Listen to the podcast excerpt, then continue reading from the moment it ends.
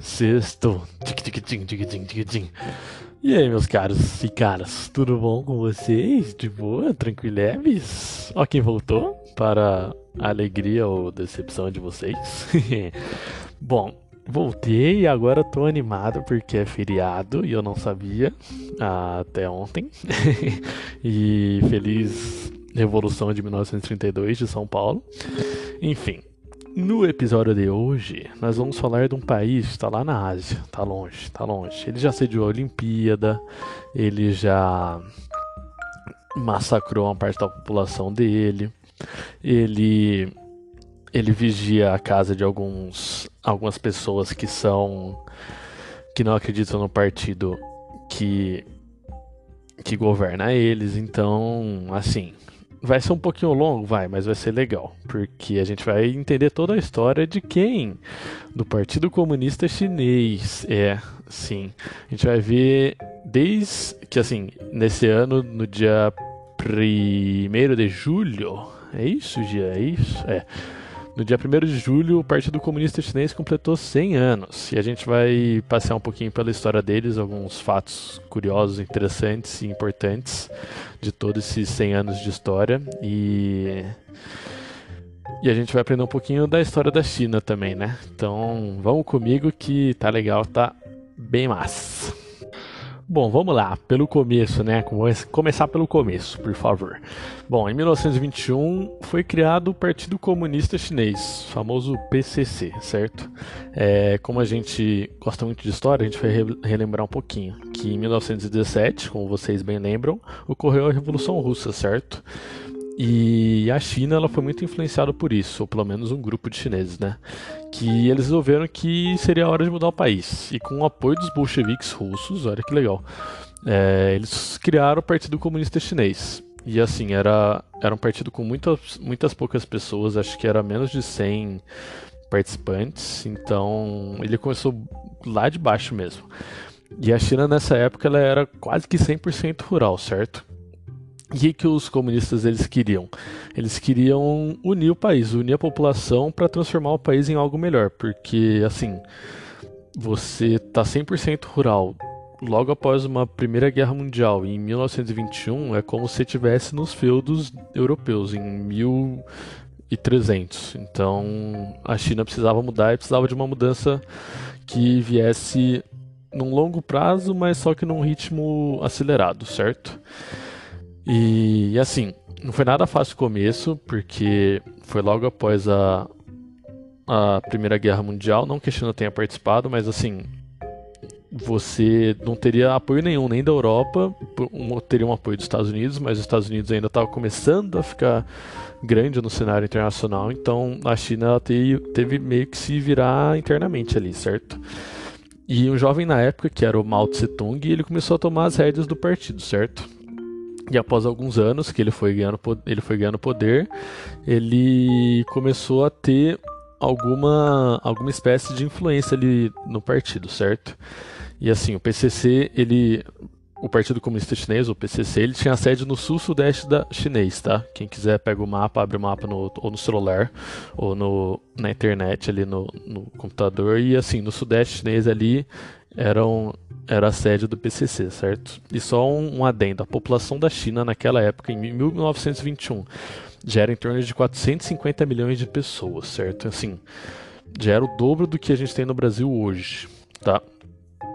Bom, passaram-se alguns anos e em 1927 teve início a Guerra Civil da China, tá? Para quem não, não sabe, a China viveu uma guerra civil por 22 anos. E de um lado estava o Partido Nacionalista e rival do PCC, o Kuomintang, tá? Eu não sei se falei certo em chinês, mas enfim. E eles tomaram o poder em 1925 com apoio tanto do PCC quanto dos bol bolcheviques russos, tá? Então, assim, a China inteira meio que apoiava eles. Só que com o passar desses dois anos, algumas desavenças vieram e em 1927 uma guerra civil eclodiu entre o Kuomintang, Partido Nacionalista, e o Partido Comunista, certo? E ela se estendeu até 1949, ou seja, teve a Segunda Guerra Mundial e no meio teve guerra civil também, então foi uma uma bagunça só na China, certo? Nesse período. Bom, sete anos depois do início da Primeira da Guerra Civil, desculpa, é, teve o início da Grande Marcha. O que, que foi? É, a gente teve todo o caos mundial vivido na década de 1920, né? Com o, principalmente 1929 a quebra da bolsa de Nova York e nos anos, no começo dos anos 30, o mundo começou a reencontrar bons ventos, certo? A China ainda era um pouco alheia ao mundo.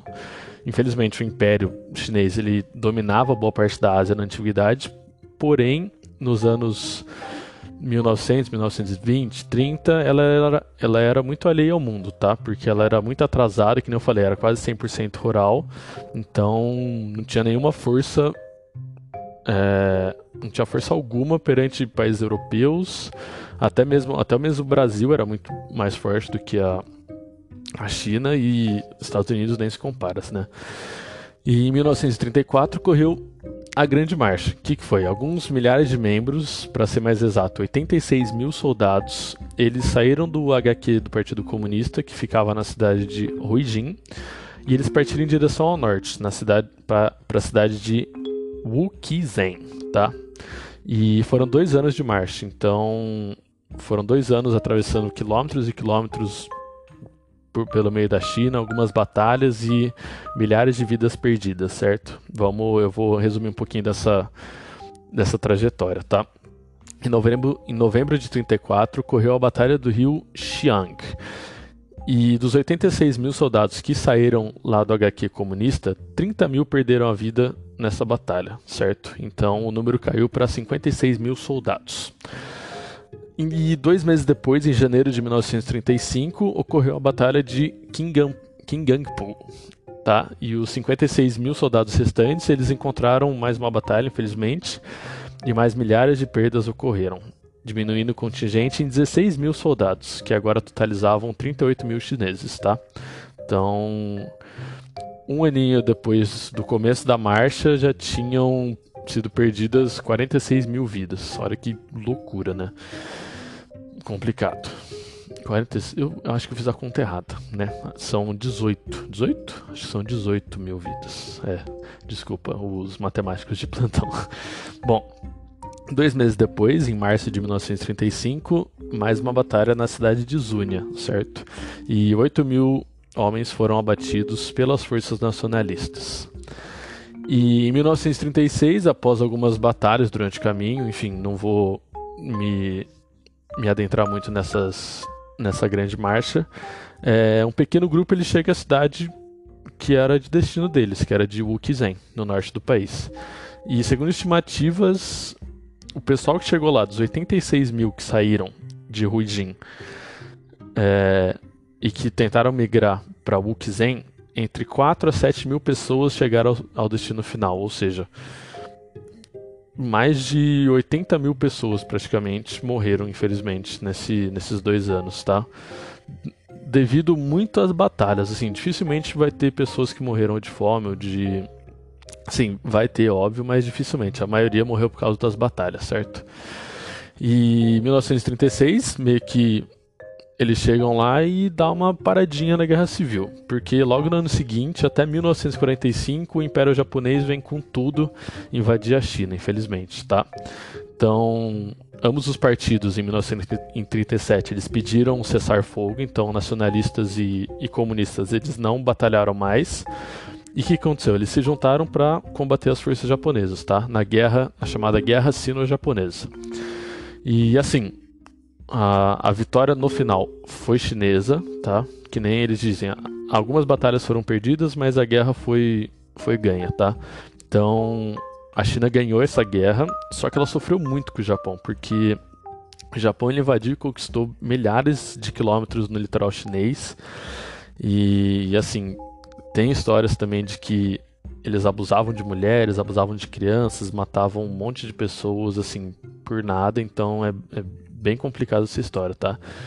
E depois de oito sofridos anos, em 1945, com a Segunda Guerra Mundial chegando ao fim e o Japão totalmente devastado pelas duas bombas atômicas em Nagasaki e Hiroshima, a China finalmente conseguiu expulsar as forças armadas japonesas do território, tá?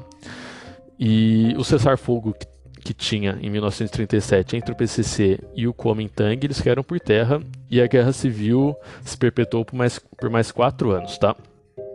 E então, em 1949, o que aconteceu? O PCC ele ganhou o apoio do povo chinês e ele conseguiu derrotar o Kuomintang. E a maior parte dos políticos da época, né, do Kuomintang, eles foram se refugiar numa ilha ao lado, que a ilha hoje se chama, se chama, se chama Taiwan. e o que acontece? Até hoje é um impasse, porque assim, a China continental fala que Taiwan é da China, mas Taiwan fala que é um país independente. Então até hoje tem esse. A gente não sabe o que, que, que, é o que. Se Taiwan é um país, se Taiwan é uma província chinesa, então é muito complicado, certo? Então, assim, até hoje é um, é um negócio, é um, um tema muito legal de se estudar porque a China tem algumas províncias dela que procuram independência, procuram maior autonomia e Taiwan é uma delas, certo? Bom, 1 de outubro de 1949, Mao Tse Tung ele vai até a Praça da Paz Celestial e ele celebra o fim da Guerra Civil e o início de uma nova China, que hoje a gente conhece como República Popular da China, certo? Então, outubro de, 1 de outubro de 1949, uma data para vocês guardarem, é quando a República Popular da China é fundada, após 22 anos de Guerra Civil. Certo? Bom, de 1949 a gente pula nove anos para frente, certo? A gente vai para 1958. Se de um lado do mundo a gente tem o Juscelino Kubitschek prometendo 50 anos em 5, na China a gente tem a mesma coisa com Mao Tse Tung, o chamado Grande Salto Adiante, certo? Então, ele chegou lá com promessas utópicas, como por exemplo, que a China em 5 anos iria ultrapassar o Reino Unido na produção de carvão e aço, certo? Então ele queria industrializar a China. Só que essa industrialização foi muito desorganizada, porque o Mao Tse Tung ele estimulou o êxodo rural e os chineses eles começaram a trabalhar em algumas fornalhas espalhadas nas cidades. Assim, tem até um vídeo da, se não me engano, da BBC que ele, ela mostra imagens que assim era no meio da rua fornalha, um monte de fornalha, parecia cupinzeira assim. E chinês trabalhando em cima, então a produção era muito macia, era muita gente que nem eu falei, se em 1921 já tinham 450 milhões de pessoas, acho que em 1958 já tinha umas 600 milhões, vai. Acho que deve ser nesse nessa nesse número por aí, certo? Então a produção era muito maciça e acho que ficou errado isso aí, né? A produção era maciça, porém a qualidade era muito ruim, tá? Então não rendeu nenhum desenvolvimento, nem estrutural, nem econômico de grande destaque. E que nem eu falei, se em 1921 era quase 100% rural a China, em 1949 a população chinesa era de 80% rural, certo? E o Mao Tse Tung ele queria transformar essa produção rural. Ele queria meio que fazer uma reforma agrária, só que voltada para o comunismo. Então, assim, em 1958, ele criou comunas que eram como terras rurais do Partido Comunista, certo? Que elas iriam produzir para o Estado. E assim, como a gente sabe, a, o princípio básico do comunismo é a coletividade, as produções elas deveriam ser para todos, certo? E assim, os espaços rurais privados foram proibidos, as vendas de excesso de produção foram proibidas, certo? E como, as comunas foram espalhadas pela China inteira. Só que algumas comunas, que eram gigantescas, elas, elas possuíam terras muito ruins. Terras assim, que eram inférteis, não produziam nada. E a produção alimentícia meio que desabou. E, e aconteceu da população passar fome, certo? Então, assim, eu errei o número da população, eram 800 milhões de habitantes já, certo? Então, em 1959 até 1961, tivemos a grande fome na China, tá? E assim, essa grande fome ela veio aliada a um fracasso no grande salto adiante, tá? Assim, com a população faminta, falta de terras férteis e uma industrialização fracassada, a China ela viveu um dos três piores anos da sua história milenar, tá? Foram em torno de 30 milhões de mortes por causa da fome que assolou o país nesses três anos, tá?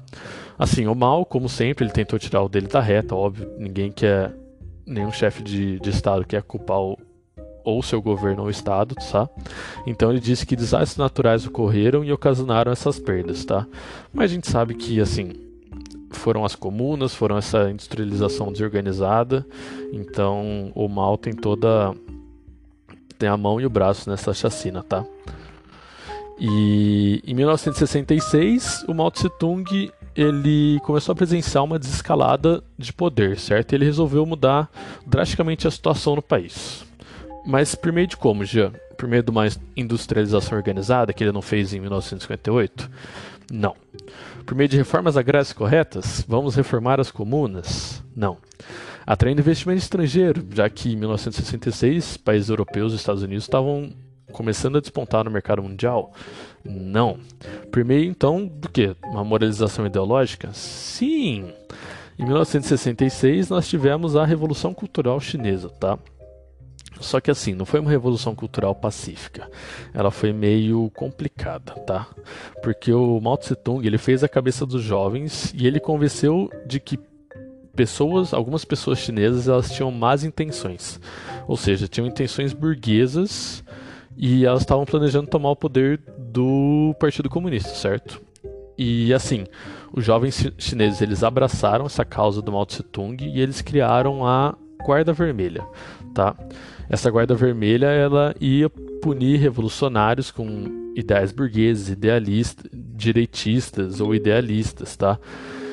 E assim, no mundaréu de gente que em 1966 já devia ter ter, tem mais de 800 milhões de pessoas, óbvio. É, assim, a gente tem muitas pessoas contrárias às ideias comunistas, tá? Então, alguns exemplos são professores, rivais, rivais políticos, até alguns, não sei, pais que viveram antes, avós que viveram antes, que são contrários, tá? Então, assim, a gente pode comparar até um AI-5 chinês, tá? Porque era era implantar a ideologia na cabeça de que o governo era bom e as pessoas contrárias a ele eram ruins e precisavam ou ser presas ou ser mortas, tá?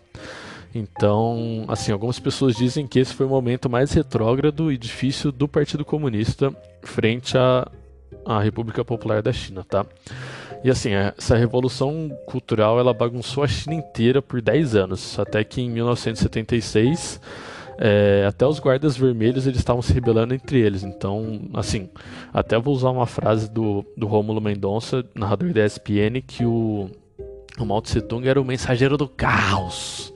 Certo? Assim, ele criou um caos porque ele viu que o poder dele estava tava diminuindo, ele precisava de uma, uma frente que que assim levantasse o ego dele, levantasse o poder dele, ele criou uma, um caos na China, certo? E ainda nesse meio tempo, em 1971, o Mao ele adota um plano familiar para controlar a população, certo? Então ele delimita que seriam apenas duas crianças por família. Ele falou até tem uma frase dele que uma criança é pouco, duas é ideal, três é muito, certo? Então, assim, foram 10 anos de assim, um caos total nacional na China. Só que nesse, no meio desse caos a gente teve duas coisas importantes, tá? Além do desse plano familiar. Em 1971, a China ela entra nas Nações Unidas, tá? E a cadeira chinesa ela era, ela era ocupada pelo líder nacionalista de Taiwan, tá? E a ONU simplesmente repassou para a China continental. Então, assim, a China ela tomou a cadeira de Taiwan, então tinha um partido comunista ali e Taiwan meio que foi jogado de lado, foi chutada para fora, certo? Chutaram o balde de Taiwan longe. Então é, a China conseguiu essa cadeira e hoje ela faz parte também até do Conselho de Segurança né, da ONU. E no ano seguinte, 1972, tivemos a visita do Richard Nixon, tá? Nesse ano o, o Nixon foi o primeiro presidente dos Estados Unidos que visitou a China, tá? Depois do, de todas as desavenças, todas as, as idas e vindas das relações entre China e Estados Unidos, o Nixon ele vira o primeiro presidente dos Estados Unidos, certo? Bom, em 1976 a gente tem a morte do Mao Tse Tung, com quase 80 anos, se eu não me engano, tá? E ele ele falece no dia 9 de setembro de 1976 e após o seu falecimento, o chamado Grupo dos Quatro, que eram os quatro aliados mais próximos do Mao, incluindo até sua esposa Jiang Qing, eles são presos e condenados a mais de 20 anos pelo menos. Então, assim, as cinco cabeças principais do governo chinês, elas foram presas e condenadas, tá? O, só tem um dos do, desses cinco que ele, ele ficou os 20 anos na prisão e ele saiu. Não sei se ele está vivo ainda, mas assim, os outros se mataram ou morreram na prisão, tá? Então teve um só, eu não vou lembrar o nome, infelizmente. Só que o Mao Tse Tung ele indicou um sucessor, tá? Que era o Hua Guofeng, que ele vai governar por dois aninhos só. E assim, o Hua Guofeng ele ele que vai começar a mudar o futuro da China, tá? Porque o Mao Tse Tung ele era nacionalista, ele não abria negociações com quase ninguém. E assim, a China ela não conseguia se desenvolver por conta própria, tá? A população ela cresceu drasticamente, era uma população ignorante, ela vivia às custas do, do Mao Tse Tung, é, não conseguia viajar, não via ninguém para a China, então era assim, era sempre a mesma coisa, todo ano, não mudava nada, não tinha investimento de fora. Então o que, que o Guo Feng fez? Ele, ele começou a adotar uma política de abertura e reforma, tá? Uma, sim, vamos reformar a política da China e vamos abrir para o mundo, não abrir os portões e entre quem quiser, mas assim, uma abertura é, moderada, uma abertura gradual, tá? Então a China começou a se abrir para o mundo em 1976, após a morte do Mao Tse Tung, tá? E o Hua Guofeng, com um, o próximo presidente que eu vou falar, eles começaram a essa abertura gradual da China para o mundo, certo? Bom, o Gua Hua Guofeng, desculpa confundir as primeiras letras, ele fica no poder até 1980, tá? Porque nesse ano ocorreu uma troca de poder. O que aconteceu? A gente tinha um, um, um dos sucessores, era o Deng Xiaoping, tá? Que ele era uma figura muito forte no PCC, só que depois da Revolução Cultural ele caiu na desgraça, famoso sexo, drogas e rock and roll. Viu que tava uma bagunça, meio que largou mão da, da política, certo? E ele foi se afastando cada vez mais do poder chinês. E aí em 1976 o Mao morre e o seu e o Hua Guofeng assume o poder, tá? A mando do, do Mao Tse Tung.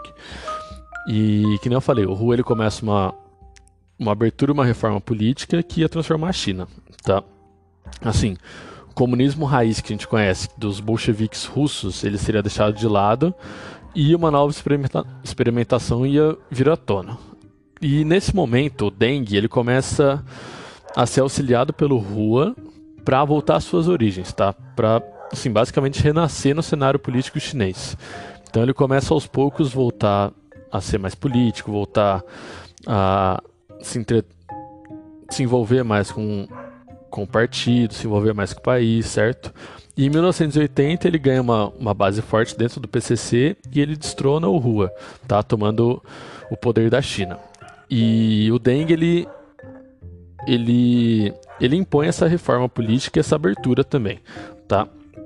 Então tem até uma frase que eu que eu peguei de um jornalista inglês, se eu não me engano, da BBC, não lembro agora mas que ele fala assim: no início, os agricultores podiam vender o excesso de produção, depois, os empresários podiam abrir negócios, até zonas econômicas especiais foram estabelecidas para permitir o livre comércio, tá? Então, assim, todo o, a ideologia comunista ela foi meio deixado de lado em algumas coisas, então o capitalismo começou a entrar na China. Então ele começou a, a criar algumas raízes, só que não muito fortes tem raiz, ainda tem raízes, só que não muito fortes do, do capitalismo dentro da China, certo?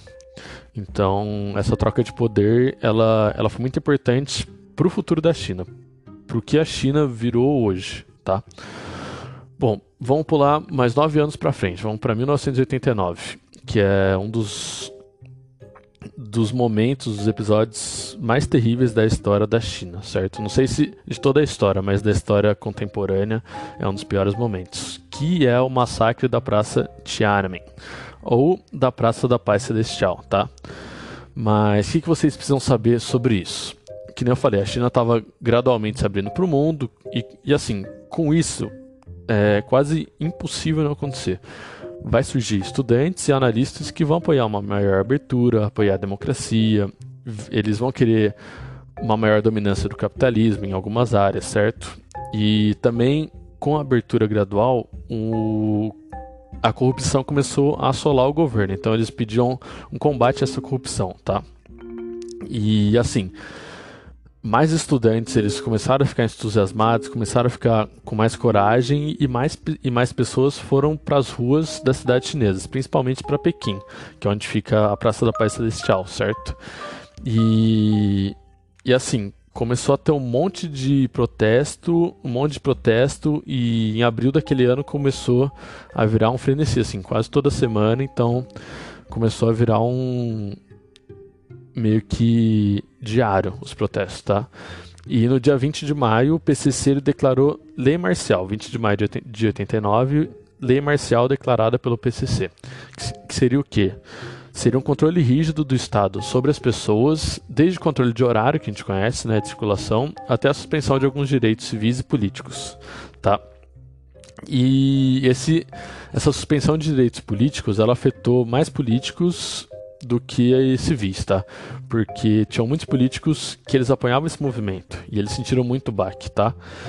E, e assim, os manifestantes eles viram que essa lei marcial ela estava fora de controle e no dia 4 de julho milhares e milhares de pessoas, assim, nos vídeos você vê muita gente, eles foram para Praça da Paz Celestial protestar assim pacificamente, não tinha ninguém com arma, não tinha nada. Só que o governo ele apontou armas para todos os manifestantes, desde, desde, soldados com fuzis até tanques de guerra. Tem noção disso? Até tinha tanque de guerra para reforçar a, a força do Estado.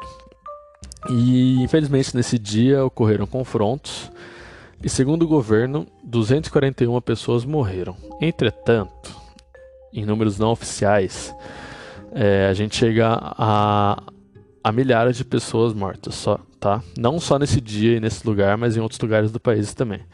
Mas só que esse dia ele ficou manchado na história da China por ser um protesto pacífico, por ser um ataque gratuito a, um, a, um, a população. Então foi um dia muito triste para a China e rendeu sanções econômicas absurdas, tanto que a China teve a China e o PCC tiveram que se reconstruir, tá? Então, de 1989 até 2012, teve a reconstrução, certo? Que nem eu falei, depois desse massacre, inúmeras sanções do Ocidente vieram e a China ela se viu numa posição frágil, tanto política quanto cívica, quanto geopoliticamente. Ela teve que se reconstruir, tá? E nesses 23 anos, alguns líderes vieram, alguns líderes foram e uma meio que uma revolução entre muitas aspas começou a acontecer dentro da China, tá? Na década de 1990, o crescimento chinês era muito rápido, só que tinha um entrave internacional que impedia da China liderar esse crescimento mundial, certo? Que era o quê? O país ele não era membro da OMC, que a OMC é o órgão que regula o comércio mundial, certo? E ainda em 1990 teve uma crise financeira na Ásia e tirou o trabalho de 30 milhões de chineses. Dois an três anos depois, em 2001, é, após 15 anos de negociação, a China finalmente entrou na OMC, certo? Com a benção dos Estados Unidos, só que ela teve que mudar algumas coisas na sua forma de comércio, como maior liberaliza libera liberaliza uh, liberalização, remoção de certas tarifas e a pro proteção de propriedade intelectual, certo? E assim, só para vocês terem a noção do crescimento que era na década de 90 que eu falei. Em 2000, o crescimento do PIB chinês ele já beirava 8,5% ao ano. E assim, para quem ou não é da área ou assim não se interessa por isso, é, um, é algo absurdo, principalmente nos anos 2000, porque a média de crescimento dos países é em torno de 3, 4%, vai. Sim, é uma média muito boa já. Tá? Então a China nos anos no ano 2000 ela já beirava 8,5%. E com a entrada na OMC, o crescimento ele foi exponencial, ele puff, explodiu, chegando em 2007 a quase 15%. Olha isso. Então a China ela explodiu econômica, financeira, tudo mente, certo? É, depois da entrada na OMC. E também depois dessa entrada ela ela ficou conhecida como é, como é que fala? Fábrica do mundo, porque ela produzia tudo para todo mundo. Então a gente sempre via aqui no Brasil, Made in China, Made in China, Made in Taiwan, Made in China, Made in China, enfim, tinham muitos, certo? E em 2008 duas coisas aconteceram que dividiram o mundo, certo? Primeiro, as Olimpíadas de Pequim E segundo, a crise financeira global, certo? Bom, é, primeiramente as Olimpíadas de Pequim, tá? Elas aconteceram em agosto, só que em março de 2008 é, a China ela repreendeu alguns separatistas tibetanos, tá? O Tibete é uma província chinesa desde os tempos do Mao Tse Tung, então desde 1949. E em 2008, alguns monges eles fizeram uma greve de fome porque eles estavam exigindo a liberação de manifestantes, tá? Que segundo eles foram presos injustamente. E algumas manifestações políticas também foram observadas no sul da fronteira, na Índia, e também foram repreendidas. Foram repreendidas, certo? E assim, isso deixou o mundo um pouco pé atrás com a China, porque assim, não se deve ter uma resposta é, armada contra uma manifestação pacífica, certo? Então, assim, uma não bate com a outra. Até alguns países eles chegaram a cogitar um boicote, mas ninguém aderiu a esse boicote. Então, todo mundo foi para a Olimpíada, foi uma das Olimpíadas mais sensacionais já vistas, certo? E esse episódio do Tibete, sim, internacionalmente ele ficou para trás, tá? Só que no Tibete eles ainda não lembram, de, lembram disso, infelizmente. É uma realidade que a gente não vive, mas quem vive ali no Tibete ou em outras regiões autônomas que procuram ou independência ou mais autonomia é algo, obviamente, que vai ser lembrado, certo? E as Olimpíadas em si, elas estavam recheadas de atenções, porque o mundo ele queria ver como a China ia lidar com um evento de tamanho porte, porque ninguém falava da China, a China estava crescendo assim a um passo absurdo, só que o pessoal estava meio assim, será que a China vai dar conta de sediar as Olimpíadas? Será que depois de gastar bilhões e bilhões nessas Olimpíadas vai dar tudo certo? E, e assim, até alguns países eles esperavam que as, essas Olimpíadas elas pudessem significar uma mudança tanto política quanto econômica do país, tá? Perante toda a ordem internacional, que é uma ordem capitalista. Mas o que a gente viu foi o contrário, tá? Do que todos os países esperavam, porque todo mundo, tenho, sem dúvida, assim, eu eu me incluo nessa.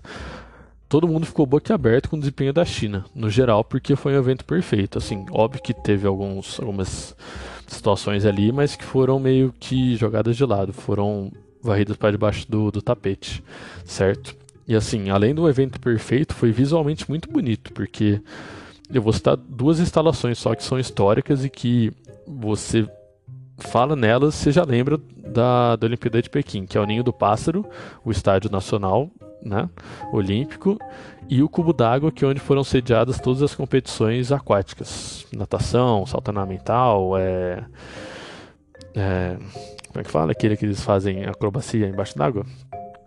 Enfim, não lembro, mas vocês sabem o esporte. Então, o Ninho do Pássaro é uma estrutura sensacional, arquitetonicamente é maravilhoso e o cubo d'água também, assim, é um é um cubo que ele muda de cor e até eles falam que dependendo de como a China a China tá naquele dia ou a população da China tá naquele dia, ele, ele muda perante as emoções chinesas, certo? Então, assim, é algo maravilhoso, maravilhoso. Tá? E assim, que nem eu falei, teve as Olimpíadas de Pequim, logo em seguida, eu não, lembro logo em seguida, mas assim, no mesmo ano, teve a crise mundial, crise imobiliária, quebra da bolha imobiliária dos Estados Unidos, certo? E assim, quando você gasta bilhões no evento, você acha que e vem uma crise mundial, é, a chance de degringolar uma crise nacional é absurda, absurda, certo? Então todo mundo esperava que a China ia entrar num marasmo histórico. Entretanto, o que aconteceu? A resiliência e assim a quase não perturbação econômica no país chocou muita gente, porque o sistema político da China não liberal ele demonstrou ser um sinônimo de firmeza financeira e econômica, certo? Então, assim, não aconteceu nada com a China. Parece que vou citar até uma frase do nosso querido Nove Dedos. Foi só uma marolinha. Chegou uma marolinha na China ali. Nem isso. Chegou um nada, uma maré, só isso. Então a China pouco se abalou com essa crise, ela manteve um crescimento mundial, crescimento do PIB muito alto, então essa crise ela não foi nada para a China, ela, ela passou desapercebido, certo? Bom, agora a gente vai chegar à parte final do texto e a parte final desses últimos nove anos desse da história do Partido Comunista e uma nova China que assim é assustadora para quem é do de RI, Comex, economia, é algo assustador, certo?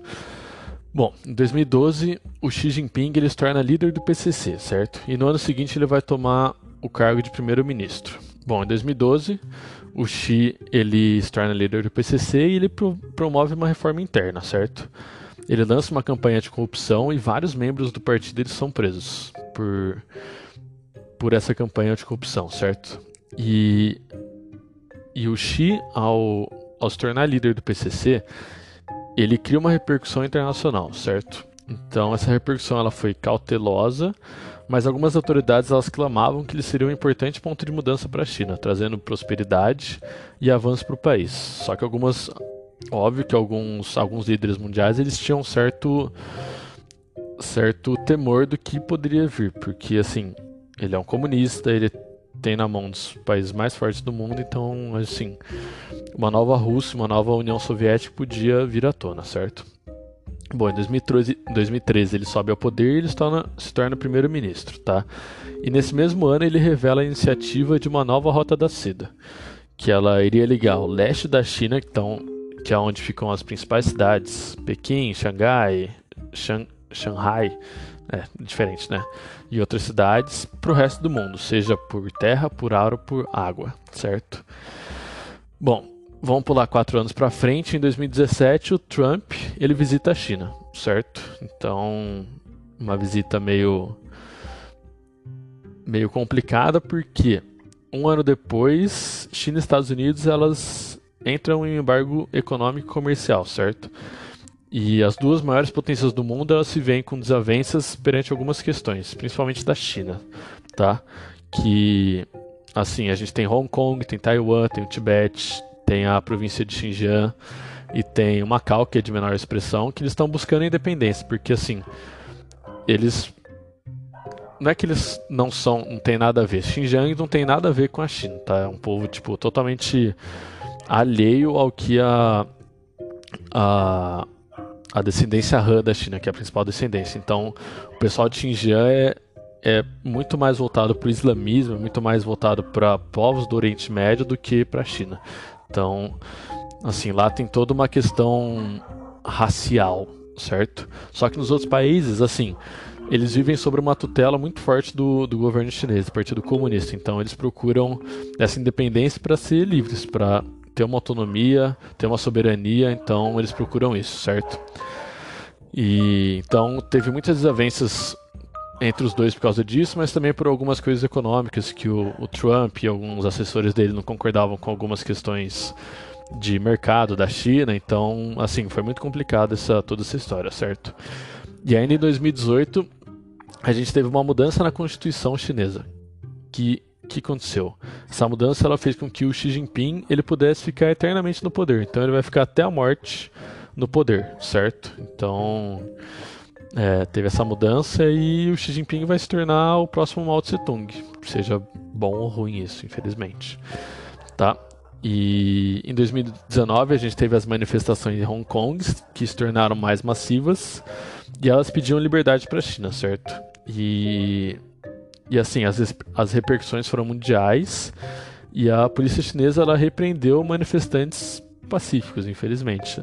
Foi, os manifestantes eles foram tratados com balas e, e, granadas, tá? E a gente percebe que não é só no Brasil e nos Estados Unidos que a polícia tem um pavio curto. E ainda em 2019 a gente tem os primeiros relatos de uma nova doença na província de Wuhan, tá? E no final de 2019 isso. No começo de 2020, o novo coronavírus ele toma o mundo. E aí fica a questão, que é a China ela criou o vírus para se proteger de alguma ameaça mundial, teoria da conspiração, hein? Ou a alta concentração populacional nas cidades chinesas fez com que um vírus animal pulasse para os humanos. Hipóteses e hipóteses, certo? Então, duas questões para ficar na cabeça de vocês aí durante que vocês estiverem fazendo, tá? Bom, a China já é realidade, ela tem todo o potencial para passar os Estados Unidos na próxima década como a maior economia do mundo, tá? E assim, muitos apontam que a China ela poderia querer começar a espalhar sua governança não liberal para os outros países, mas vendo hoje, analisando hoje, é meio que improvável, tá?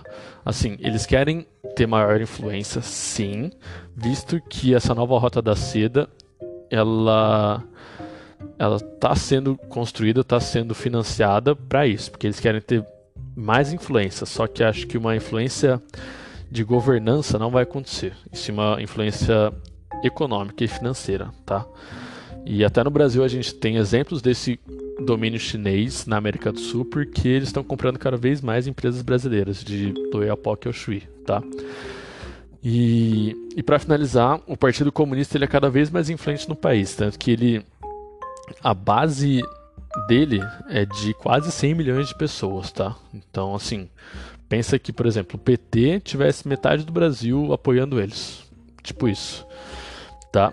E só que essa influência ela vem acompanhada de um controle, um controle assim absurdo, porque eles controlam as pessoas por câmeras, por big data, por agentes especiais e até a tentativa de conversão de pessoas contrárias ao partido que acontece na província de Xinjiang, tá?